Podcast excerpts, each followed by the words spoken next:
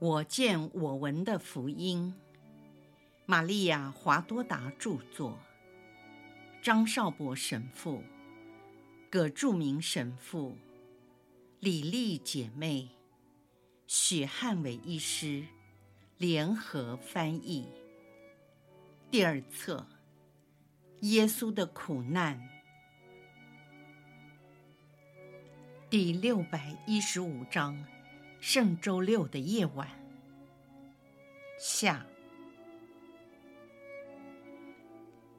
伯铎跪在圣母的脚前，不断地哭泣。圣母用手轻抚他灰白的头发。由于悲伤，伯铎满头汗水。圣母抚摸着他，直到他平静下来。伯铎终于说：“你不能原谅我。”所以不要再抚慰我，因为我否认了他。圣母说：“伯多，你否认了他，这是事实，但你有勇气在公开的场合否认了他，那是弱者的勇气。其他每一个人，除了那些牧羊人马纳恒、尼科德摩、若瑟和若望以外。”所有的人都胆小软弱，以色列众人全都否认了他，除了那些少数的几位妇女。我不提我的侄子们，也不提撒拉的丈夫阿尔斐，他们都是我的亲戚及朋友。但是其他人，他们没有撒旦撒谎的勇气来救自己。也没有超然的勇气来悔改哭泣，或者更高一层的勇气来公开承认自己的过错。你是一个可怜的人，更好说，当你过分自负时，你是一个可怜的人。但现在你是个男子汉，明天你将会是一个圣人。就算你还没有悔改认罪，我也一样会宽恕你。甚至我还愿意宽恕犹达斯，只要能救他的灵魂。因为一个灵魂的价值，就算只是一个，值得一切的努力去克服厌恶和愤慨，直到为此而被破碎。伯铎。你要牢记这段话。我再重说一遍：人灵的价值如此之高，即使容忍他留在你身旁，可能要付出死亡的代价，我们也必须支撑到底。就好像现在把你灰白的头抱在我双肘之间一样。如果我们了解这样持续的紧握，灵魂就能得救。所以，就像一个母亲，她的孩子因犯错被父亲严厉的惩罚之后，把他抱在怀中时，用他又爱又痛苦的心说出抚慰和鼓励的话，一定比父亲用鞭子当惩戒的工具，更能达到儿子回头的效果。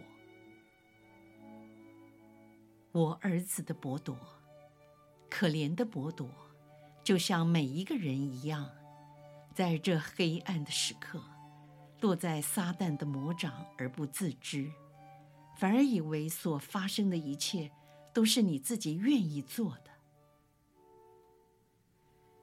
现在，你就投奔到我儿众子女的母亲怀中吧，在这怀中，撒旦不能再伤害你。在这里，任何狂风暴雨都会平息。就在这里，等待着太阳东升，就是我儿子耶稣的复活。他要向你说：“我的伯铎，祝你平安。”纯洁美丽的小明之心，圣母已经出现。他所亲吻的一切，也都成为纯洁美丽的。犹如我们的加里勒亚清澈的海水上，在春天清凉的早晨所展现的一样。这就是为什么我曾这样盼望找到你。我曾经在十字架下，为了耶稣，为了你们，忍受了致命之苦。你没有感受到吗？我如何强烈地呼喊你们的灵魂？我信他们真的来了。我把你们的灵魂安置在我的心上，有如至圣所中的供饼一样，把你们放在我圣子的宝血和眼泪之下，洗净你们。我有权利这样做，因为耶稣以若望为代表。指定我成为他所有子女的母亲。我多么盼望着你！从昨天早晨、下午和晚上，以及今天，你为什么让这位母亲等待了这么久？我可怜的伯多，你曾被恶魔践踏过，你不知道母亲的责任就是扶持、照顾、宽恕和领导儿女吗？我要带你到他面前。你愿意看到他吗？你希望看到他的微笑，好能让你相信他依旧在爱你吗？你愿意吗？哦，那你现在离开我这可怜的膝盖，把你的前额靠在他那带着瓷冠的前额上，把你的嘴。放在他那受伤的唇上，亲吻你的主。博多说：“他已经死了，我永远没有机会了。”博多回答我：“你主所行的最后一个奇迹是什么？圣体圣事？哦，不。”是治愈一个耳朵被我砍伤的士兵，就在那边。啊，别提了！一个忠信和勇敢及充满爱心的女人，在加尔瓦略山的路上遇见了耶稣，并用一块方巾擦干了他的脸。耶稣为了表明爱的能力有多么的大，竟把自己的圣容。印在那块布上，他就在这里。博多，这是一个女人获得的奇迹，而这个奇迹发生的时刻，是地狱的黑暗以及上天的义怒下降到人间的时刻。这个女人只因为有了爱，才会看到这个奇迹。伯多。好好记住这一点，特别是你以为魔鬼比天主的能力更大的时刻。天主耶稣变成了人的囚犯，被人所践踏，被人判定死刑，被人鞭打，在面临死亡时做了这个奇迹。然而，在最残酷的迫害之中，天主还是天主。即使他所启示的真理受到攻击，但天主仍然是碰不得的。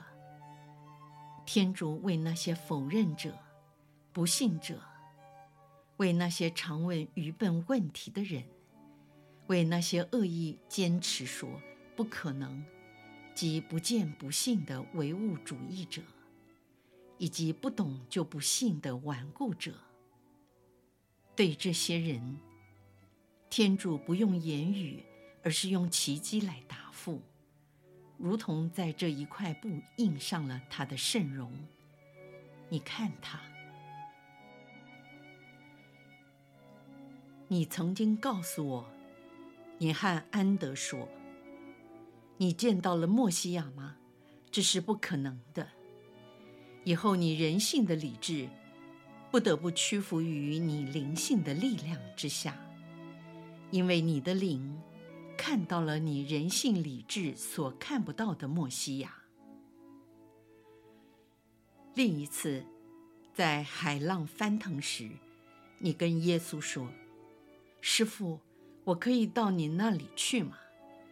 然后走到半途，你看到波涛汹涌，起了疑心，又说：“水不可能载我。”就为了你的疑心，差一点被淹死。只有在你恢复信心时，你才获得了天主的援助。还有一次，你说：“如果拉扎路已死了四天，我们为什么还要去？为了白白送命吗？”注解：这句话原是多默宗徒说的，同时也是伯铎心里所想。你这样想，是因为人的理智想不出其他解决的办法，结果你的灵性推翻了你的想法。让你看到那复活的拉扎路彰显了耶稣的光荣，也证明了你们没有白跑一趟。还有许多次，你听到耶稣预言他自己的死亡，而且是残酷的死亡。你曾说，这事绝不会临到你身上。你看，你的理智经常欺骗你。有关最后所发生的一件事，我现在等着听你心灵的一句话。博多说：“宽恕我。”不是这个，另外一句。我信。另一句话，我不知道了。玛利亚说：“我爱。”伯铎，爱，你将被宽恕，你将会相信，你将会坚强，你将会是那位司祭，而不像法利赛人，他们只会压迫人，只重视形式，而没有活出行动的信德。看着他，勇敢的看着他，每一个人看了他。也钦宠了他，甚至隆基诺百夫长，难道你不能吗？你曾经否认他，如果你现在不明认他，借着我这母亲如火般的爱和悲痛，使你们联合起来，并使你们重新和好，你将永远再不能明认他了。当他从死者中复活的时候，如果你只认识以前师父的面容，而不认识他所经历苦难的面容，你怎能认得出他胜利者的圣容？又怎能在他新的荣耀中瞻仰他呢？因为从圣周四的晚间，一直到圣周五的第九个时辰，下午三点。人世间从古到今所有的痛苦，就像凿子和锤子粉碎了他的圣身，使他的圣容完全改变。在过去，他只是一位师傅和朋友；现在，他是至高的审判者和君王。他已上升到他执行审判的宝座。头戴着王者的荣冠，直到永远。他在光荣复活后，不只按照其人性是审判者和君王，更是审判者和君王的天主。现在你要好好瞻仰他，还在被人性和痛苦所遮盖的面貌。好在他的天主性胜利凯旋时瞻仰他。伯铎终于从圣母的膝盖上抬起头来，他像一个老孩童的脸，哭红了双眼，看着圣母。他为了自己所犯的错，显出深切的悲伤。获得了圣母的善待和安慰而感到惊讶。圣母要他瞻仰耶稣圣容像，那时伯多真如亲眼看到活着的耶稣。他哀叹地说：“宽恕我，宽恕我！我不明白怎么会发生这种事。那时已不是我，不知道是什么原因令我不由自主。但是我爱你，我的耶稣，我爱你。”我的师父，请你回来，请你回来，请你不要就这样走了，而事前没有向我说一声，你全知悉了我。圣母重复她在耶稣圣母中做过的姿势，她站着，双臂伸开，好像一位女司机在做奉献礼一样，在圣母中。她所奉献的是一个无罪的祭品，耶稣的牺牲，在这里奉献的是一个已经悔改的罪人。她真是圣人们的母亲和罪人们的母亲。圣母扶着伯多站了起来，继续安慰着他，并向他说：“现在我高兴多了。”因为你在这里，你现在到妇女们和若望那里去，你们都需要休息和吃些东西，去吧，乖乖的，就像对待孩子一样。这是耶稣死后的第二个晚上，屋内一切平静了许多，逐渐恢复了正常的作息。他们都已疲惫，还慢慢的从死亡的打击中恢复过来。只有圣母警醒着，她安静的等候、祈祷，不仅为生者，也为死者，为义人，也为罪人，为着他的复活、复活，他圣子的复活。圣母的妯娌留了下来，陪着她一块守候着。她坐在角落里，头靠着墙壁，现在已经呼呼大睡。马尔大和玛丽德莲进去两次，由于很困，只好退到隔壁的房间。他们谈了几句话，也都睡着了。撒罗莫和苏珊娜睡在一间玩具大的斗室里，另一边的地上放着两张席子，博多和若望在上面打鼾。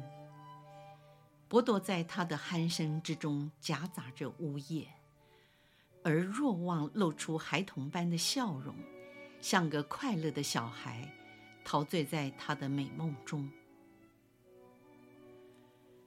生活已恢复了正常的运作，而肉身也在享受睡眠的权利。